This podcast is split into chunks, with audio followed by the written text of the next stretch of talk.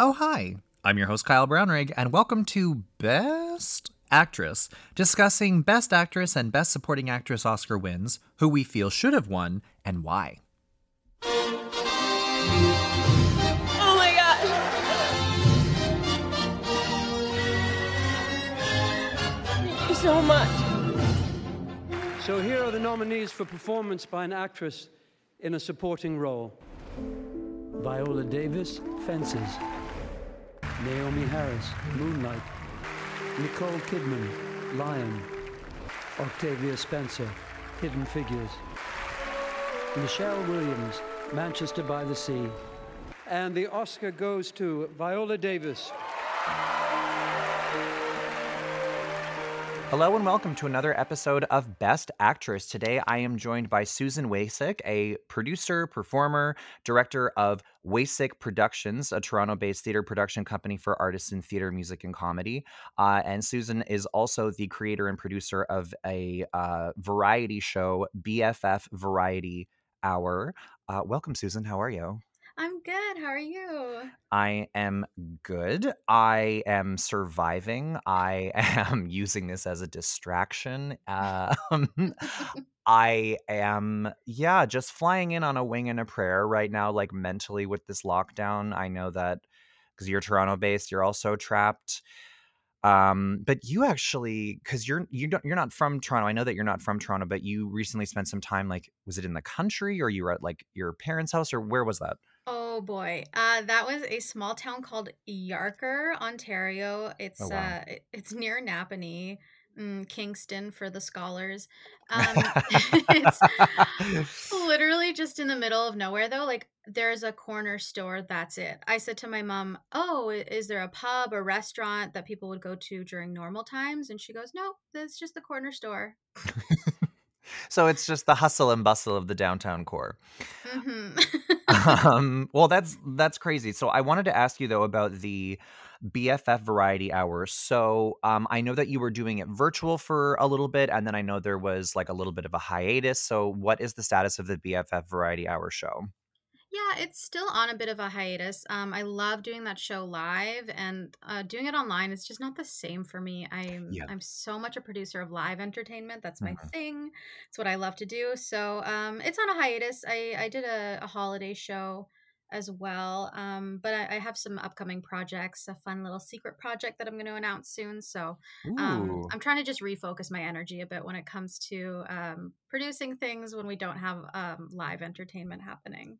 Oh, I mean, you're preaching to the choir. I know. Mhm. Like my literally, like when this when this lockdown first happened, um, it was like everything, my whole life and my career was just gone, like overnight. And then uh in the summer things kind of were coming back a little bit, or like we could do, you know, like garden shows and um backyard shows. You know, those like it's not the same thing, but you know, it's something. Mhm. And uh then we went back into another lockdown in October and like it's yeah i truly find it so difficult to find motivation um to do things or to create or to because the thing is, is especially for me as a stand-up comedian like my livelihood and my writing is based on my experiences in this world where if my only experience is me being at home all the time because we're ordered to be at home i got nothing to write about Oh my gosh, I was so worried about what comedy shows will look like, especially open mics after this is over, because right everyone's gonna have the same jokes. I know. Well, and that's the thing is I I have done some things for TV in 2020 and the producers all requested that it is was they call it evergreen, which means that you can just at any time watch it and it can be about anything and they're specifically not wanting any material to be about COVID. Oh, I love that so much. One of the few shows I got to produce when things kind of reopened for a second. Mhm, Um, I remember uh, Salma Hindy, who's a comic that I love. Uh, mhm. she came on the show and she goes, Is it okay if I don't do pandemic material? And I'm like, Please, God, don't do pandemic material. I love Yeah. you so much. Yeah. Oh, 100%. I actually, uh, whenever I have, whenever we could perform, I would always say that. I'd be like, hey, like, I don't want to talk about the pandemic because we're all fucking sick and tired of hearing about it, right? And it always got a round of applause. People are sick of it. We're all sick of Mhm. it. Yeah. Um, okay. So this year we will be discussing Uh, Viola Davis for the movie Fences. This mm, this year had so much controversy, real controversy, gay controversy. When I say gay controversy, I mean like award show controversy. um, so this year, the award show year is uh 2017 you know this is the the famous year when faye dunaway and faye dunaway and warren beatty got the the the the movie wrong for movie of the year and it was Oh, actually God. moonlight but they said la la land and warren beatty fully made it like faye dunaway's fault because he was like i'm not reading that um so best picture went to moonlight best supporting actor went to Maher- mahershala, Al- mahershala ali uh, best director went to Damien Chazelle for La La Land. I always find that very interesting when Best Picture and Best Director aren't the same movie because it's like almost the same thing. Uh, Yeah, they always best usually line up. yeah, it's I find that how could a, I find that very weird. But anyway, uh best actor went to Casey Affleck and I understand that he had two or three sexual assault allegations against him in 2010 and I maybe I misread the article, but like they didn't go anywhere or it, it didn't settle and it, it was all like he said, she said, and I don't really know like what the status of it is, but he uh, allegedly was like really problematic on set like in 2010. And when he won this Oscar, it kind of like tainted his win a little bit. And um uh I don't I don't know the details of that, so I'm not really gonna get into it, but I will just say if we're just basing his looks in question. Holy fucking shit. Casey Affleck was so sexy in uh, that movie. I was like, yes, daddy. And uh, Best Actress went to Emma Stone for La La Land. Mhm. So, also, if you have anything to add about that Casey Affleck thing, please do. I don't really know the details of that, but I understand that, yeah, there was like sexual assault allegations against him, and I'm not quite sure what the details are. So, unless I know the details, I don't want to like misspeak. But yeah, I, from what I understand, it was fucked up. Honestly, I I remember reading about it, and honestly, I've I've forgotten most of the details. But it's one of those things that I read was like, cool, don't like him anymore, and just Mhm. moved on and kind of forgot about him until I had to rewatch this movie. Um, and it's so funny that you're like, mm, he's so hot because I was watching the movie, and I'm sure it was tainted by what happened, but I was like, God, he kind of looks like he would sexually assault you. Yeah. Ugh, ugh. I mean, I feel like I'm gonna get canceled for saying this, but if he if he was sexually harassing me, I don't think I'd be suing him. That's all I'm saying. I just knew you were gonna say that. yeah, he uh, he's he's just damaged enough for me. I'm like, okay, bring it on. Oh Um, God. so this was a very interesting year because this was kind of the year of category fraud, like up the yin yang. Because oh my gosh, I mean, we'll really get into it when we start talking about Viola Davis, but um, little quick little preview. Uh, she was a lead; she wasn't supporting, but you know, we'll we'll get into that. But also at the same time, you know, um, also at the same time, like when uh, Meryl Streep was nominated for The Devil Wears Prada, she was totally a supporting role. She's Oh, a leading yeah. actress, of- like all of course, but I'm just saying, like that was not a lead role; that was a supporting role. yeah. But you know, category category fraud is is a thing that a lot of actors do to increase their chances. And the thing is, is that you know Viola was fantastic in this movie, uh, but in my opinion, was she uh, a supporting actor? I don't really know about that, but there's so many things that we have to cover here, and there's so many uh, places that we have to go to. So before we even get into it, um, because I I know that you wanted to do this year, and um, I just have to ask, uh, why did you pick like the most depressing year of all time?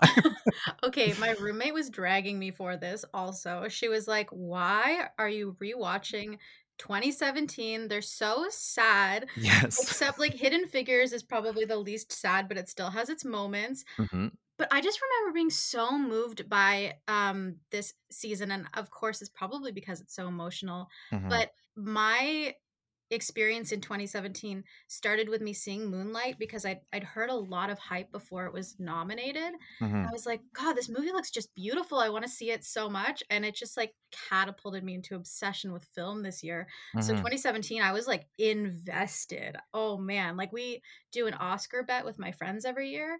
Oh, and. I was like, I went the hardest for this year. oh, did you win? Um, no. oh, okay. Well, that's fine. Uh, all right. Well, that is a really great jumping off point then. Let's talk about Naomie Harris in Moonlight. So, uh, this is a Best Picture winner with one of the lowest budgets of all time. I think it is second in history. Um, now, Naomie Harris. Okay, so Moonlight. If you have never seen the movie Moonlight, uh, do yourself a favor and check it out because it's actually probably one of the best movies I've ever seen. The first time that I saw this movie, honestly, I didn't. I I didn't watch it in the way that I watched it this time around. And I don't know if that's actually because of the fact that, like, we really have to be more aware of um, social issues, especially regarding people of color and how difficult it can be for them. And in 2017, I wasn't as aware of things as I became last summer, you know, for example. And watching the movie Moonlight now with a with a bit of a a bit more knowledge, I think that it really proves that really educating yourself on these kinds of things, checking your privilege, and being more aware of issues, especially when it comes to people of color, is so incredibly important to the human experience and as a human being. Moonlight, oh my God. So basically, it's a story of what it's like to not only be a boy, what it's like to be a black boy, and what it's like to be a black boy who is also gay. hmm And there is so much going on. It's so beautifully written. It's so beautifully acted. It's done in three parts where it's sort of like he's the little baby, and then he's kind of like a teenager, and then he's like this really hot black stallion. He's so hot. Oh It's god. like, I know. I'm like, mm, daddy. Like, I'd take him over Casey Affleck. How about that? okay, then I can get on board with that. okay, like 100%. Um, now, Nomi Nomi Harris, uh, this was very interesting for her because she was uh, coming off of the James Bond franchise, and she uh, actually, because there was a problem with her visa, had to shoot this movie like the entire role. Um, and she's in all three parts of the the movie um, in three days. wow. That honestly, I didn't know that. and That really adds to it for me. I think so too. So Nomi Harris is the mother who ultimately has a uh, drug problem. Mahershala Ali is her drug dealer, which is the ironic part because Mahershala plays the supporting role to the boy. And Mhm. he, he's only in the movie for 20 minutes and he won an Oscar, which I think that's brilliant. Um, but Nomi is a very complicated woman and this is a story that is um you know a, a drug addicted individual who um has children and has to raise their children in this kind of life you know this is something a problem that the black community faces and to see it um I, I uh, to see it and to see how real this kind of performance was. You know, it's very hard to watch because it's it's it's something that happens and it's something that you have to to to you have to watch this and see these kinds of stories because they're important to watch because it's it's very dark but it's very true and these things actually do happen. Nomi Harris plays the mother, and um, in the end, she kind of just has to apologize for the things that she's done, and it just has permanently affected her relationship with her son. What did you think about this movie, Susan? What did you think about Nomi Harris in this role? hmm Well, I I loved this movie. I remember going into it and not knowing anything about it. Mhm. Um, Mahershala Ali was giving like a an interview about it, and he just basically said, "Go see it. Don't don't look up any synopsis. Just see the film." And I Mhm. was like, "Well, I'll listen to you because I'm in love with you." Yes, um, and yeah, I I was blown away. It was so moving, and um. I think such an important aspect of the gay experience that we as queer people, as queer white people, don't get to see or think about. Um, and then oh, Naomi Harris, oh my god, she was so good. And what was amazing to me is she was not really on screen a lot. Mhm. Um, but the development of her character in this, y- you get introduced to her and you can see she just seems like a a pleasant, busy mom. Um, and then just seeing that escalate and get darker and then her sort of redeem herself at the end, like it, she does it so well Mhm. and you you really want to root for her and i just it was so moving Well, the the only thing that I'm gonna disagree with you there was just when you said that she was sort of this pleasant, busy mom, because the first little the first time that you even see her, like, she doesn't she bring the the kid into the house and then, um, like, she punishes him and being like, "Well, you can't, uh, watch TV right now," or something, and then she like, doesn't she, like, say that she's busy that night because she's, like, going out with that guy that she always, like, does drugs with? Well, I think though, what I'm talking about is like the first moment that you see her, you see her in what looks like scrubs. So you think like maybe she's a nurse right? and she's like this hardworking single mom. She's so like you can see that she's sunny even though she's still disciplining him and Mhm. that like she appears to be like a really good mom and she's so concerned cuz her son went missing all night. And she was probably my interpretation is she was up all night worried about him, looking for him Mhm. um, so of course, like being like, no TV and giving him a punishment, I totally agreed with. And then when she takes that turn so quickly into like, oh, she's going out and oh, maybe she's not a responsible mom, it was surprising because of the face that you first see and Mhm. and the impression that she leaves when she first enters the scene. I think that her character is supposed to kinda demonstrate, like, she is a woman just trying to make the most that she can of a very bad situation, and I think that the subject matter of the film really maintains the truth of the characters because no matter how unflattering or likable it was, it was part of the scene and and it was like, this is the reality of this movie's world, and uh, I think that that is kind of part of the movie's brilliance. I think one of my favorite scenes is whenever Mahershala is like he rips her out of the car and is like, "You have a kid, you can't do this," like, blah, blah, blah, and she's literally like, "Who the fuck are you to judge me when you're the one that's selling me the drugs?" Like, Mhm. literally, "Fuck you." Oh, it's so powerful, and, like, you don't even know who to be mad at in that scene, you're just kinda Mhm. mad at both of them, I love that like though. Yeah. yeah, you're like, "You know what? She makes a good point, and you can't go in here with some, like, superhero complex acting like you're gonna be a better father to her son when she is literally getting her drugs from you." Yeah.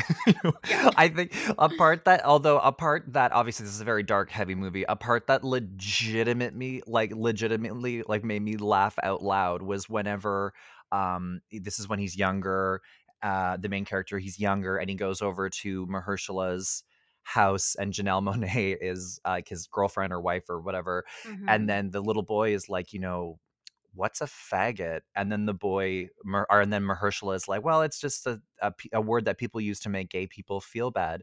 And then he's like, "You really shouldn't ever use that word." And then he pauses and he's like, "Unless" and then And he then looks Janelle just she's like, like, "No. "No." No, no, no, no." She's like, "Mm-mm, no, we're not no, we don't do that." Yeah. Oh my god, no, that scene is so good. Um, also the scene that sort of leads up to that where you see Naomi Harris's character, like, yelling something at her son and you can't see what it is, Mhm, um, and it turns out that that that's what she's calling him, that's what she's yelling at him. mhm. Oh, yeah, oh, yeah, yeah, yeah. No, I I've I've seen that word yelled at me since I was a kid, so that Mm. mouthing, there was no unmistaking what that was. Uh, I she you really see um, also, I do want you to correct me. Am I I thought her name was Nomi Harris, or is it Naomi Harris? I thought it was Naomi because it's like N-A-O, Oh. and I don't know. Oh. Uh, to me, that's Okay, Naomi, but I could be wrong. okay, I'm I'm gonna I'm gonna start saying Naomi then. Okay, so, um or apologies if we're both saying it wrong. Yeah. Uh, but I do know that throughout the throughout the film, you know, um, uh, you really see her physical change, and I think that that's what really makes the um, the performance so powerful because she mentally matches where she should be in each scene. I think that she really nailed this performance. I think that for me, her big Oscar moment is in the third act when uh, that guy when he's older he the main character when he's older he goes to visit her and she is clean now but obviously uh, you can physically see the toll that the drugs has taken on her body over the years and um, how she just admits to her son you know she's messed up that she's sorry um, and then she's shaking so much that she can't even like light her cigarette, and just like the reality and the truth that she really brought to that scene, like, like bitch, I was crying, like Oh it god, was. weeping. Yeah, I know, I know. And you can tell how layered her apology to Chiron is. It's hmm like, I'm not just sorry for uh, being addicted to drugs. It's like, I'm sorry for treating you a certain way because you're gay. It's like, I'm sorry for like everything. And and you can feel all of that in her apology. hmm Um, even though it's it's subtle, but you're just you're like, oh, it's all coming out now. hmm Also, when whenever she's trying to get the money from him, uh, that uh, Janelle gave him, Oh my god, that's such a heartbreaking scene. Yeah, that th there were there were definitely moments in this movie where it was just like, "Oh my god." Like, even talking about like, I'm getting goosebumps talking about it. Like, it was like, "Oh my god." Like, it's it's difficult to watch, but it also is because, like, the way that I I love the way that you said that about, like, Mahershala and, um, with, uh, Naomi Harris, it was like whenever they're like, "You shouldn't be doing drugs," she's like, "Well, you shouldn't be selling it to me." So you're kinda like, "Ah, like, who do I I don't know who to agree with here." Like, it's it's a very complicated script, and these are very complicated characters. hmm I will also say Naomi Harris, and I cannot say this for some of the other, um, one of the other supporting actress nominees. Um, her ability to age and it look naturally on on camera, like Yeah. she, I felt that she was truly those ages, and it didn't feel like she was wearing too much makeup or had a bad wig. Mhm. a bad wig. We'll get to that. Oh, we'll get to Um, that. I know exactly what you're you know talking about. what I'm talking about. But um, no, with Naomi, there was none of that, and that's even more baffling that she filmed this in three days because I'm like, you literally aged decades in three days and made it look so natural. Yeah. And and when you, her health, you could see when her health was doing poorly and when it was doing better, you could see that as well. Mhm. The physicality of it was incredible. Um, okay, so I think that we, for time's sake, should move on unless there's Mhm. anything else that you would like to add. No, no, no. I could talk Okay. Okay, so um let us talk about the wig. Okay. Let us talk about Nicole Kidman oh in God. Lion with her little Annie wig. If you have never seen this movie, um, then you've never cried for two hours straight. I, This this movie- film wrecked me. I know. The- it- these movies that just get progressively just stab you in the heart more and more and more. yeah. So, um, so I I also saved uh, Hidden Figures for the last one because I was like I knew that you need a palate cleanser, you know. Yes, so the on a high movie note. Yes, yes, exactly. So the movie Lion is the true story about a uh, li- a little Indian boy that got separated from his family that lived in a very small village, accidentally got on a train, ended up thousands of miles away from where he actually lived, and because he got lost, got put into an orphanage, and then he becomes adopted by um, Nicole Kidman and her wig. And uh, and uh, when the boy grows up, um, when the boy grows up, uh, he goes back and finds her.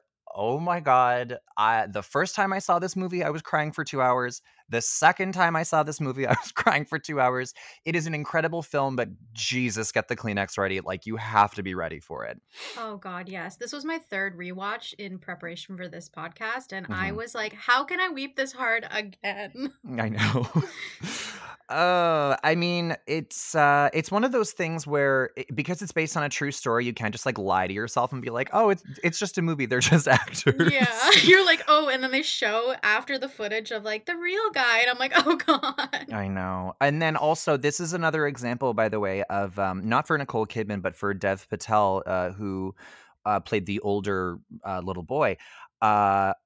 Uh, uh, Dev Patel was nominated for a Best Supporting Actor. He went supporting because he thought that it would increase his chances. Dev was definitely um, a lead in this movie, but Mhm. um, you know, I mean, I guess you got to do whatever it is that you got to do to get nominated.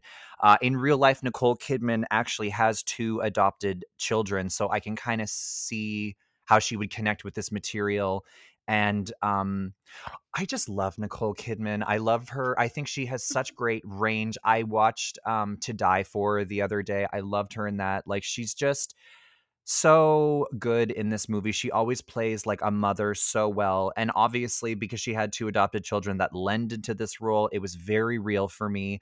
Um, what did you think about what? Did, okay, what did you think?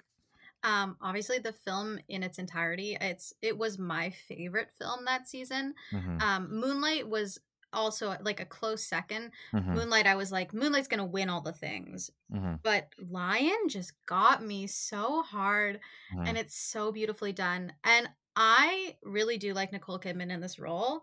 I honestly, I know we're kidding about it, but I think her downfall was the damn wigs. Yeah, I know. And it's uh, it's like distracting. And I will bit. say the thing that frustrates me, not to jump ahead too much, but when you see the end of the film, they show photos of the real family. Mhm. And I understand why they wigged Nicole Kidman the way they did because it looks like the same hairstyles this mother had. But the father was bald in real life, and they gave the actor who played the father a full head of hair. So I'm like, why did we why did we have to give her that hair? Or why didn't we bald this other guy? Like this is ridiculous. That is so funny. I didn't even know that's amazing. Like we didn't Um need to give her the Annie wigs. She didn't need to, she could have just had her like blonde hair. Who cares? Yeah. Oh god. I mean, you know, the thing is is this for Nicole Kidman, it does obviously come down to a couple scenes because she does kinda choose to play a mother with a very quiet strength because she has to. Mhm. Um, but clearly the other the like, the other adopted brother that comes in at one point that, like, hits himself and has that tick and obviously is, like, mentally, like, not well, um, he has so much pain and she can't do anything about it, but she has to remain strong for her kids. And, um, apparently the not apparently, but the actual mother, uh, said that Nicole Kidman played it absolutely perfectly, and I think that as an actor, I think that's, like, kinda the highest compliment that you can get. Oh, you literally don't need an Oscar. That is definitely the highest compliment you can get. I think that's so beautiful that she actually approved of the the interpretation Nicole put on it. I think that, um I think that also one of the things that I really thought was a little weird about it was that, um, in real life, the mother went to the village to meet the birth mother that th that the child got separated from, but in the movie, it was just Dev Patel, which I I don't know, maybe I don't know why they did that, maybe because they wanted the character to ex like, just the the emotional journey of the character to be complete, like, without Nicole Kidman? I I'm not sure, but I I thought that was kind of an interesting choice. Yeah, I kind of thought that and maybe I'm wrong because I don't know all the facts about the story, but I thought that, um, Saroo, Dev's character, I thought that he went to the village by himself first and then and then returned later with his mom, but I'm not sure if that's true. I also you are so good at remembering characters' names because you remember Tyrone and you also remember Saroo, and I literally I'm like I'm I'm like the kid, Dev Patel, you know? It's Chiron, but you're you're doing great. Oh, Chiron see, I got it wrong, I got it wrong again, see, oh god, I I'm so bad at remembering character names, it's I need to stop smoking so much weed. Um, but I you know, Nicole Kidman, she's so wonderful. I mean, I love that I love the I think my favorite monologue, though, is is, uh, when she's like, "I could have had kids, uh, we yes. chose not to because we wanted the 2 of you in our lives," and she explains why she wanted to adopt, um, uh uh children, and it's it like, again, I was already crying for 2 hours, but then I was, like, crying even crying even more because her character has to be so unselfish, and she she needs to tell, um she has to tell her kid, you know, it's like, your your your birth mother, she needs to see how beautiful you are, and it's just like, "Oh my god," like, it's Oh, it was a lot. I It was a love. I love that, um, monologue, I think it's so beautiful because here her son comes feeling sorry for her, being like, "I'm so sorry that you couldn't have kids and you couldn't do better than us," and she's like, "That wasn't what the situation was She's like, "Whoa." She's like, Yeah, right. "Oh, whoa, whoa, whoa, don't mm, no, nothing wrong with this uterus, I actually could've, I chose this life." Um, but I think it's so beautiful. I'm actually I have a, as far as I know, fully functioning uterus, and I don't wanna Mhm. birth children, I wanna adopt kids, so I Oh, think that's why this Yeah, I think that's why this movie hits me so hard because I'm like, I totally get where she's coming from, and, uh, Mhm. my mom is fully like, "Why wouldn't you just have kids?" I'm like, "'Cause there's kids that need Mhm. somewhere to be, there's kids that need homes," and that's just, like, I think the best thing that you could do is is adopt kids. I mean, obviously, for for some people, they don't have a choice, but I'm like, I would rather, so this Yeah, well monologue gets me. Yeah, no, a 100%, and that's that's so brill I love that, I absolutely love that. Um, I I think I, I think that she was kind of a brief but necessary part to Sharu's story and Mhm. life, and I thought it was beautifully acted, and I I loved it, loved it, loved it. I think what I really liked too that sort of set her apart from the other nominees was um it wasn't like a, a big loud dramatic scene. It was Mhm. just like a very quiet, intense conversation and I I thought that was it was so well done cuz of course you can be like crying and screaming and those scenes always get nominated for Oscars but just the the intensity that she had was so beautiful and she didn't need to increase her volume to get her message across it was just there That is a very that's very true. I love that. Mhm. Okay. yeah Um, a, a better wig, but otherwise, yeah better wig please please. Uh, okay, so let's talk about Octavia Spencer in Hidden Figures. So, um, okay, here we go. Here we here's the go. oh god you We are go gonna I, we are gonna have okay. I feel like this is gonna piss whoever is listening to this. I feel like this is gonna piss somebody off. I am just going to say it, and please feel free to disagree with me. I would love, love to hear your take on this. I would love for you to educate me. I want to listen. I'm just going to say I do not get why she was nominated for this movie. Go. I agree. I thought she was great. I Mhm. thought she was Octavia. I did not Mhm. dislike her performance. Mhm. But when you're giving me Taraji P. Henson and you're giving me Janelle Monae Yep. and they're giving Mhm. me all of that Yep. and you're like Octavia gets the nom I and I wonder if maybe the other two were up for leading actress and then they didn't Right. get in Mhm. maybe that's got to be what happened. I just I thought she was lovely in this role, but it didn't give me what I needed as much as Mhm. Taraji and Taraji and uh, Janelle did. Like their roles were so much stronger, and their their acting was so good. I don't know. I think that's why I was disappointed in this. And that's the thing is it's not like she was unlikable. I loved whenever she kept like fighting for her girls and whenever they were Yes. like, "Well, IBM, they like need you to program it." And she's like, "Well, I can get my girls to do it." And then they like are all walking down the hall and you have this like big beautiful moment. And the thing is is again, I agree with you. I think that Octavia was like fighting for everybody and I can understand why her character was so important and likable because it is based on a true story. But Mhm. exactly like you're saying, literally like Janelle and Taraji were so much more interesting and um, fun, and I was rooting for them. And if anything, if everybody is going category fraud this year, why couldn't Taraji have gone supporting? I know. I mean, I we could argue, you know what? All three of them are supporting actresses in their film. We could argue that, and then we could have had those nominees because that made more sense to me.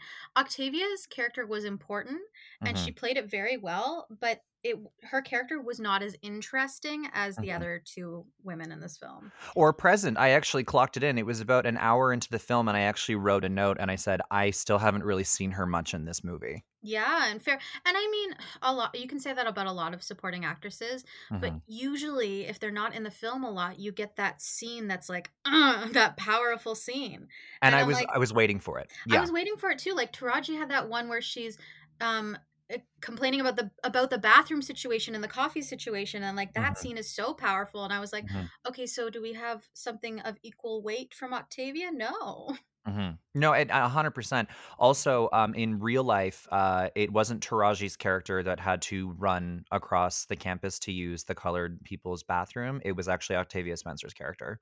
Well, then they took that away from her. What's that about? I know it's I don't I don't know. Um, but the thing that was very interesting for this script and for this movie for Hidden Figures was that um I think a lot of people watch movies thinking that they're documentaries, which obviously not. yes. And um, a lot of the actual racial discrimination was greatly exaggerated. There actually was a separate um, coffee canister that actually was true, but a lot of the like whole, um, you know, every single because every single time that like any person of color would speak in this movie, it was like every white person would go silent and stare at them. Like they'd all Mm. turn their heads and stare at them that is obviously used as like a device in the movie to demonstrate that it was like very uncomfortable and very difficult and scary to speak your mind and I think that's that was a that was a, a director's choice, um, and uh, it is very uncomfortable to watch, but uncomfortable in an in a good way. Do you know what I mean by that? Where it's sort of like, yeah, like that was literally a reality of a lot of fucking people, and frankly, we're not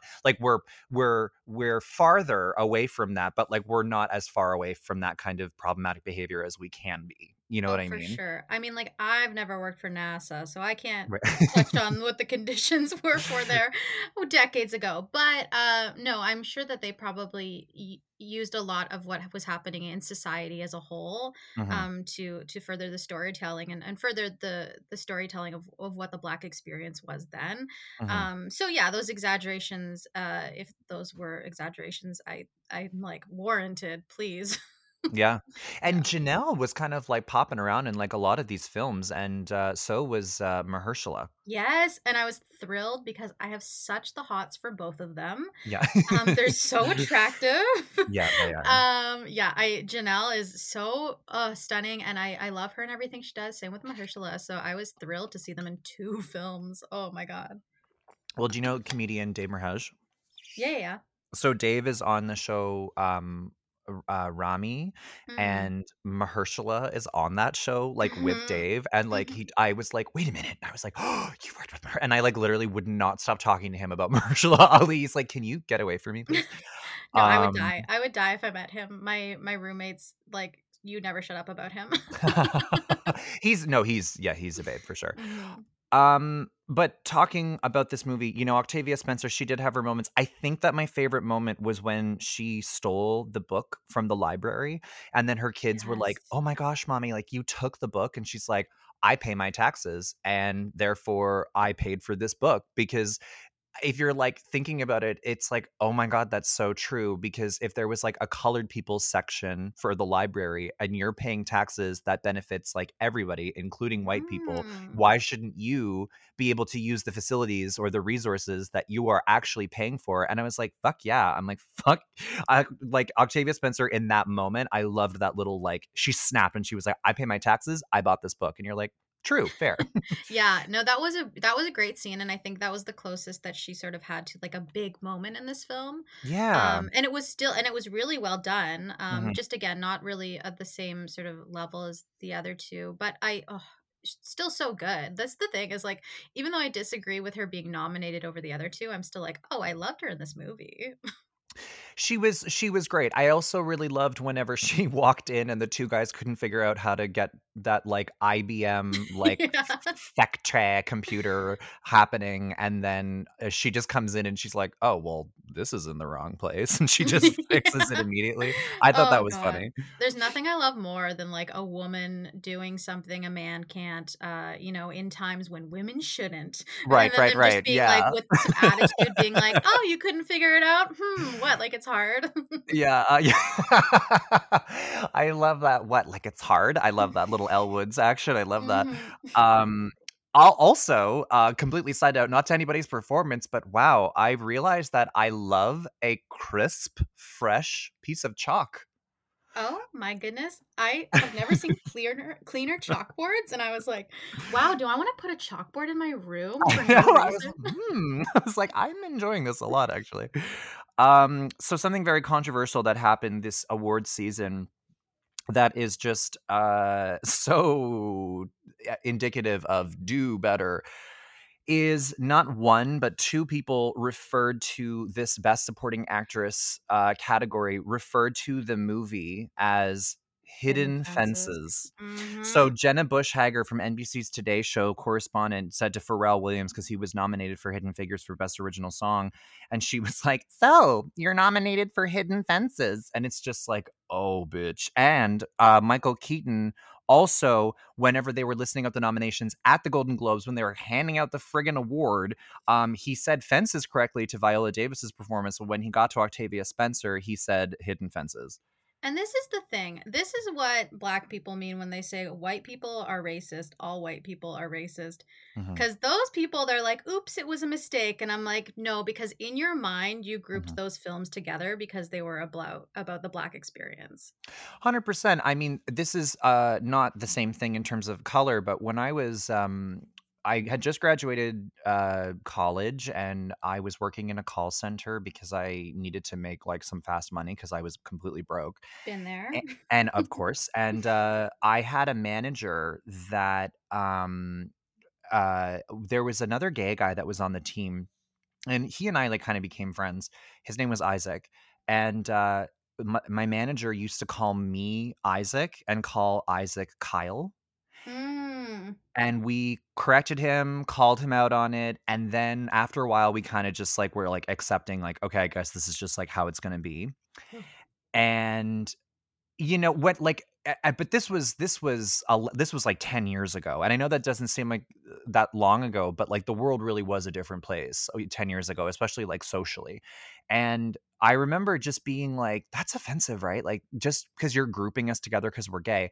Anyway, then, um, we ended up getting him fired, our whole team ended up getting him fired because he started saying, like, really racist things to the people of color on the team as well, and then, like, we all got brought into this, like, HR, like, "Well, what what happened?" and blah, blah. Anyway, he got fired, like, a week later, but this type of really problematic behavior and, like, confusing and lumping things together, yeah, Mhm. it happens all the time, and people are maybe not aware of it, but it's literally like, "Wake the fuck up, pay attention to" it's like the they, them situation where people are like, "Oh, it's so hard for me to try to remember they, them." It's like, so all you have to do is just think. You just have to Oh think before you speak. god, yes, this is, like, my biggest thing. When I was a kid, as I'm sure most children, you were taught to think before you speak, and Right. I don't know why nobody can figure it out. I don't always think of the most appropriate thing to say, and you know what? I take a second and think about it and then don't say it. Like, you Mhm. just have to use your brain for a second. I Yes. I don't know why it's so hard, especially when you're doing you're getting paid to do a job like these this reporter for instance who was like oh hidden fences i'm like think just use your th- you're Yeah. getting paid to do this Yeah, right.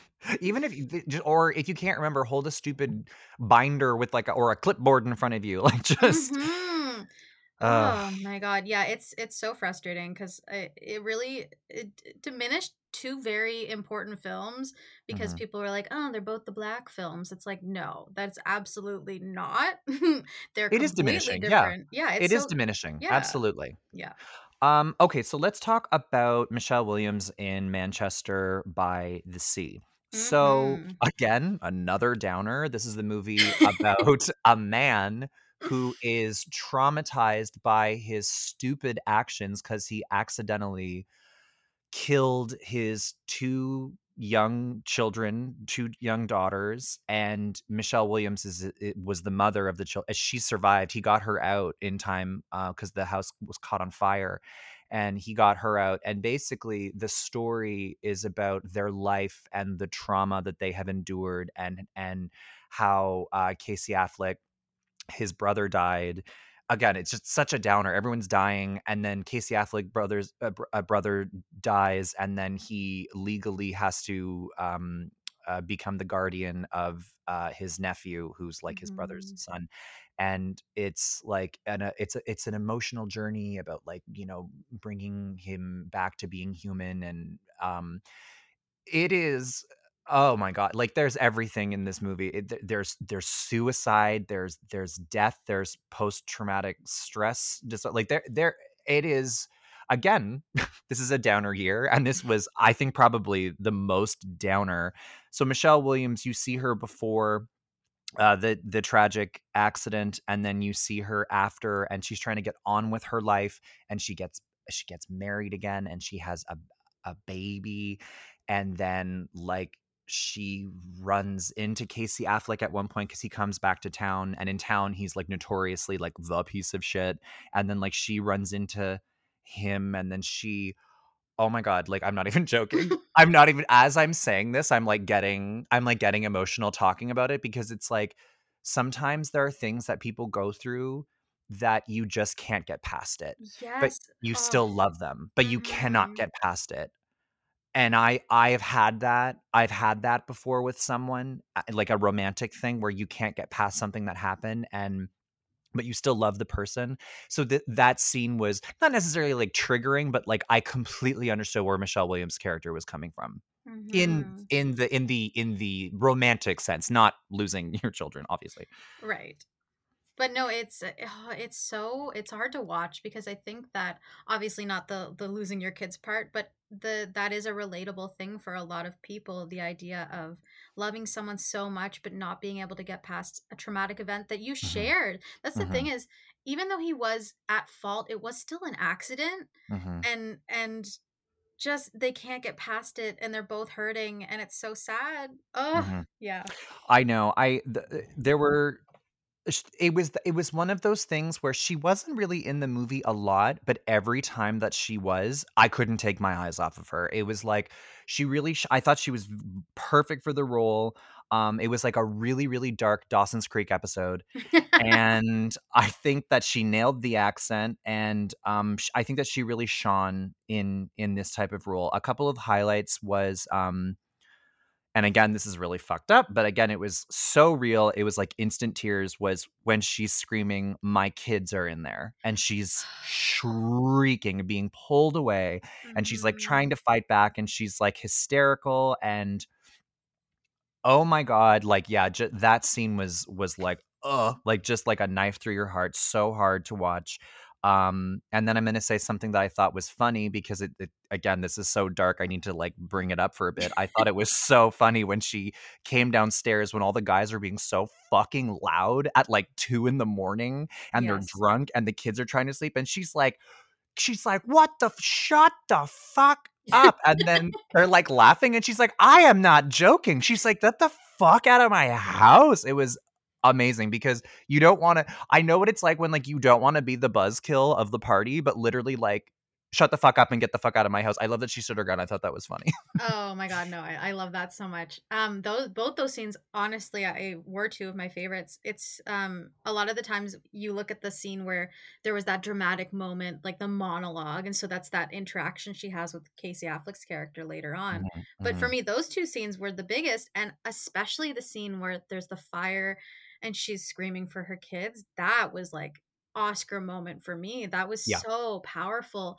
Mhm. and she harnessed so much pain and i was like oh my god it's real I know. It uh, uh, I think um I think though that something that uh, uh, uh, uh, about Manchester by the Sea. Um, so uh, where this movie was actually shot, it's interesting because the way that they tell the story, it's from a very kind of blue collar kind of kind of perspective and type of character story. But Manchester by the Sea, the actual town, is like a rich high society area. So oh people that actually lived there thought that that was kind of a little a little weird. Um, that's so and funny yeah, um, and, uh, also, uh, the band in the movie whose only lyric is "I, I, I, I, I" I think they need to work on their act just a little bit. Um, also, uh, um, whenever he whenever you find out, um, because he lights a fire to keep the house warm because he can't have the furnace on because she has, like, a weird, like, breathing problem. So then he, like, lights a fire, but he didn't put the cover over it, and then that's how the log rolled out and the house ignited in flames. Um, I actually, uh, was was like, uh, that kind of freaked me out a little bit because I, uh, like, okay, w have you ever gotten drunk and, like, did something really dangerous and, like, passed out, fell asleep or something like that? for Like, have you ever woken up in it? Because I one time, I do not even ask me why, was in a complete blackout. I was at home and I was like, "Oh my god, I need to clean the oven right now." no Yeah, and I just I turn Ah! I I know I I hit clean.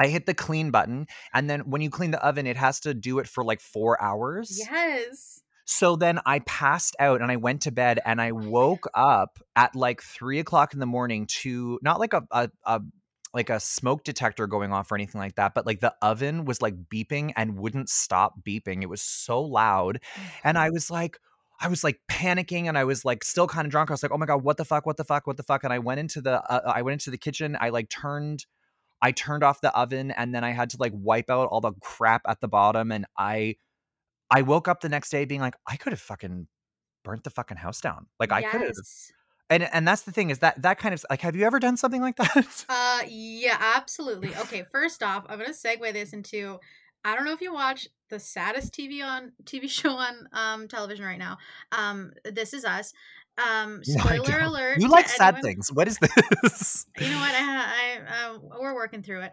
Yeah. Um, working through it in therapy.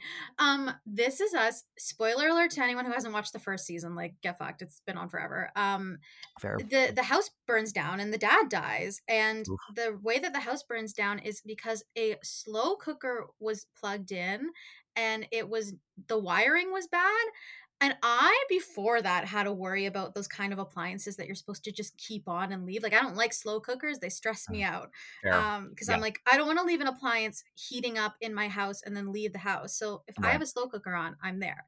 But one time Oh my god, we had a lot of parties um when I was in college at my house and we had this like carnival themed party because this guy we knew had a bunch of random things from his parents like a cotton candy machine and a popcorn Oh. maker and a hot dog roller, you know like the ones you see Yeah. at mm. Yes. and we got super drunk and left those hot dogs rolling all night and I remember Oh waking up at like 7 a.m. You know when you get that like immediate wake up when you're drunk? Yeah. it's like too early and you're like i'm just gonna pee and get water Yeah. um i walked in the kitchen to get water and i was like they were like blistered the hot dogs and i was Oh, like no. oh god oh god oh god oh i could have burnt the house down i was so stressed out about it because i didn't even think about it yeah. um so i yeah not as bad Ugh. as a, a oven cleaning but wow that stressed me out a lot Yeah. Oh my gosh. Um okay, so going back to this this this this movie for a second here. So, Mhm. okay, to Michelle Williams, girl, why would you tell your ex baby daddy, ex husband that you are pregnant with a new child with a man that is not you while he's trying to make funeral arrangements for his dead brother? Like, fuck you, Michelle Williams. Timing, okay? In the business, we call that timing. Like, terrible timing honestly i'm like i don't know what possessed her to do that in that moment um i would have liked it better if it had been written that he found out she was pregnant and maybe Yeah. dealt with it like that but why Yeah. don't you tell him that's so hurtful and the look on his face, I'm like, oh, like it was no, no, no, no. Yeah. Also, you do you remember whenever um Rhode Island, the winner from uh, Miss Congeniality, and Mhm. Casey Affleck were just like sitting in the living room, like listening to like their teenage like kids have and sex. she's like better that you know where they are Yeah, I was like, ew. Like, there's, it's just like, again, not not sex shamey, just like I don't want to know that my child is having sex. If you have sex, that's fine. I just don't want to actively know that you're doing it. And then like she went up to like cock block them. She was like, "So sorry. I know you're like fucking, but I'm having an awkward time with your dad. So can you just well, not dad, but guardian." yeah, right. And I'm just like, "So sorry. You literally went up and was like, "By the way, I know you're having sex, um, but I can't let you have sex not because I think it's wrong, but because it's too painful to sit in silence with this man I don't know." Yeah, I know. Um.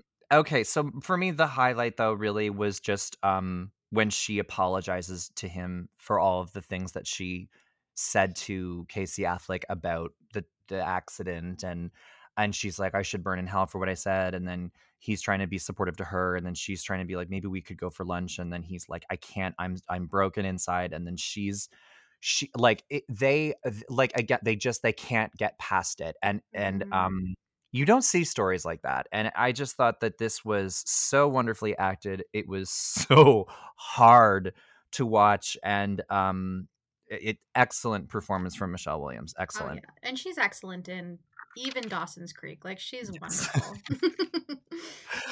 okay let us talk about our winner viola davis for fences i know that i already said this but this was in my opinion category fraud however i do not make the rules at the academy awards so i'm just going to have to suck it up and deal with it um, she actually won the Tony for Best Actress in 2010 for this role, and so did Denzel. So this was kind of like a reprise for both of them, except for this time it's in a movie format. Mhm. Um, uh, this was uh, a similar type of movie. If you uh, you've seen Ma Rainey's Black Bottom, right? Oh yeah, I loved it. So it's a similar type of movie where it's like I'm very aware that I'm watching something that was based on a play. Very, um, monologue heavy, very incredible acting. If I'm being honest with you, it's a little boring to watch because in my opinion, because I'm such a visual person and I have really bad ADD, for me, uh, I the reason why I like to watch a movie is 'cause I like the visual appeal of the medium of how we can kinda go anywhere. This was kind of very much like you had a couple sets, like a couple stages, uh, with, like, really heavy, intense dialogue and, um, really, really incredible acting. Um, is it my Mhm. favorite type of film? No, not really. Is the acting incredible? Yeah, it was absolutely incredible.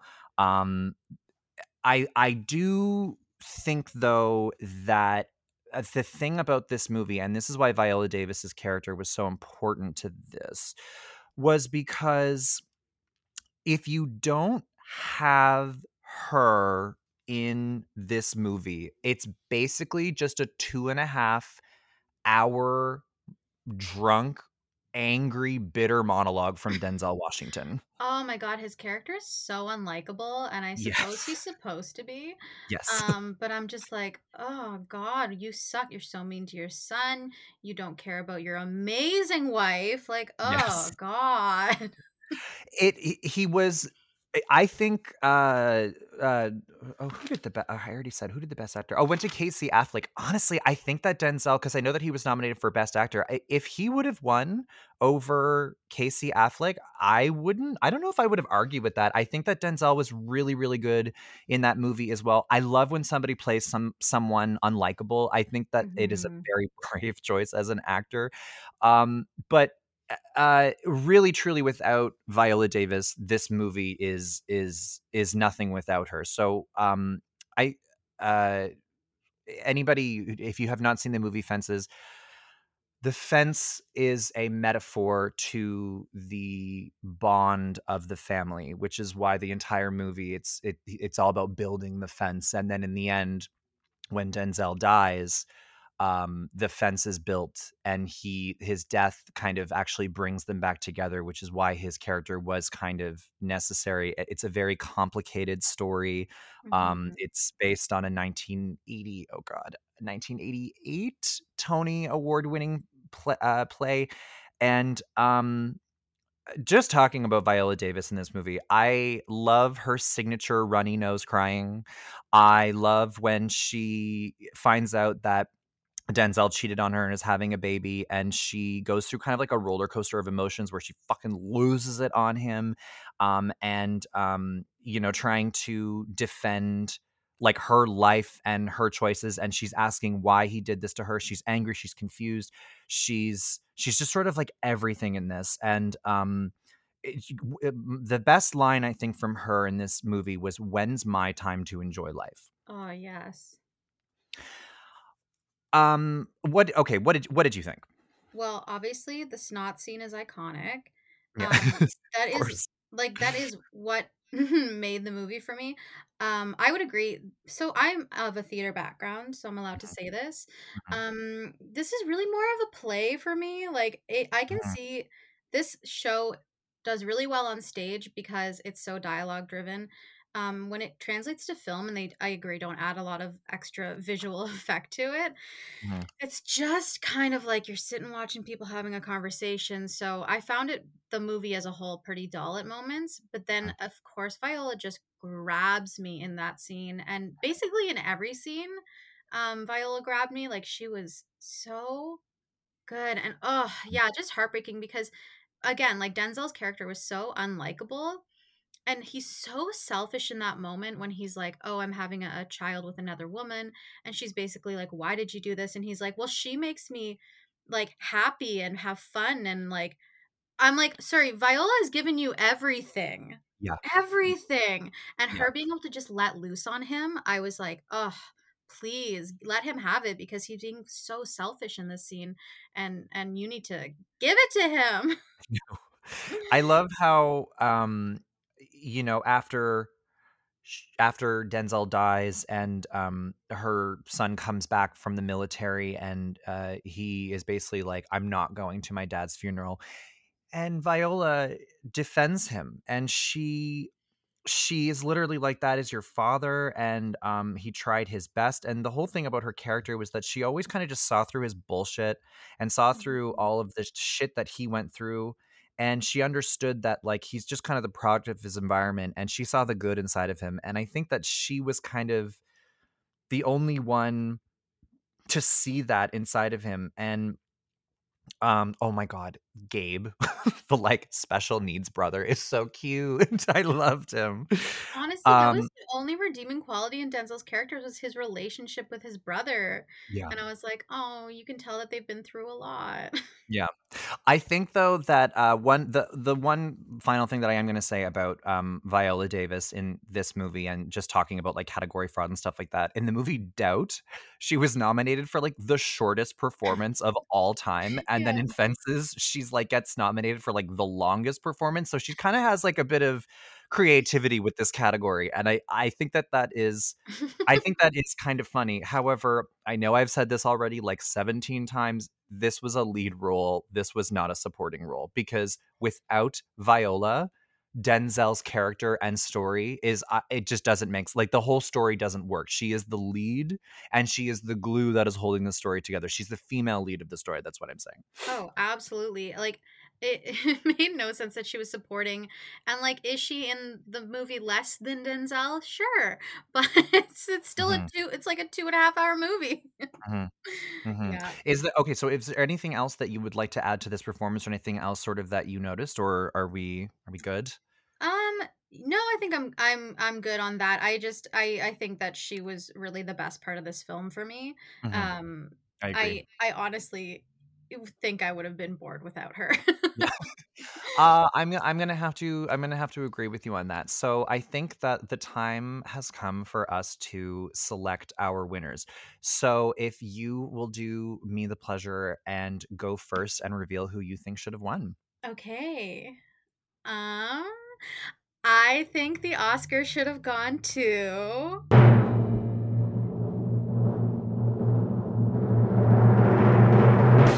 Naomi Harris. Okay, why?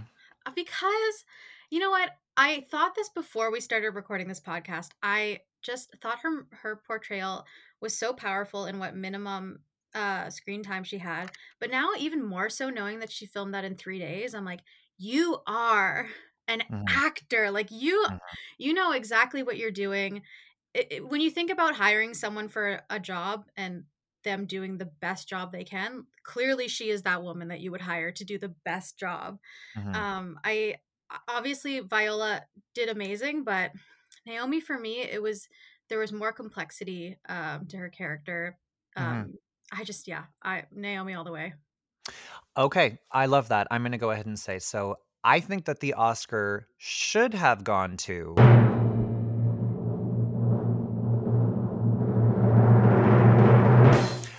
Naomie Harris for Moonlight, and yeah, I I have to agree with you. The thing is is, uh, in my opinion, uh, Viola Davis is the deserved winner in this category. However, I am not even entertaining the idea that she was a supporting role at all, considering she won a Tony in 2010 for Best Lead Actress. So, just because of that, I actually am disqualifying her from this category. Oh my So god. Oh, yeah, I'm fully dis 'cause it is some BS right there, but, um, I basically, for me, a really, really close second for this was Michelle Williams because of that scene where they just can't get past what happened, and she's apologizing, and then he, like, you know, leaves. All that. That scene to me for me was like, "Okay, give her the Oscar." But the reason why I'm picking, um and again, I don't I apologize times a thousand whether it's Naomi Harris or Noam Nomi Harris, but, um, the reason why I give it to her for Moonlight is because you see her journey in 3 stages, and Mhm. you see her, as you kind of said, introduced in a way, because you're right, I did forget about the scrubs when you first see her, where she seems kind of responsible, and then throughout the movie, her life gets worse and worse and worse. She becomes, uh, more verbally abusive. She becomes more desperate to get her fix. She is an extremely complicated person. She, um, in the end, uh, is trying to get her life together and make up for what happened to her. But the thing is, is at the end of the day, uh, at the heart of every addiction is pain, and there was a reason why her life went the way that it did. And you know, we never really found out why that was exactly. It just kind of was the way that it was in the story, and she was frankly extremely unlikable and i think that to play that is a brave choice and i think that she played it perfectly and she did it in 3 days That's crazy. And um uh, yeah i i thought that was extremely uh not only but th- and, and one last thing i think it was a very powerful performance because i think that this is a reality for a lot of people and i think that um these are stories that aren't told very often so yeah i'm gonna i'm gonna give it to her Yeah, I would agree. I think too, I'm a little biased in that of these five films, Fences I liked the least, and Mhm. Moonlight, it's so much easier to enjoy her performance in the film because it's not the only thing that I enjoyed about the film. I have to I have to agree with you. Um, okay, well, uh, uh, Susan, thank you so much for doing this. We loved having you. Let me ask you, where can people find you on social media? Oh yes. Um, so you can follow me personally um, on uh, Twitter and Instagram at Susan Waycik, um, which I'm sure the spelling of my name will be in the title of this podcast. Um, Will. and then uh, you can also follow Waycik Productions, which uh, same as my last name, and that's where I post all my comedy stuff and anything I'm producing, and where I've got some exciting stuff coming through soon. So keep out for that. Excellent. Well, thank you so much for being a guest. We will have you back next time and stay safe during this lockdown. And uh, bye. Bye.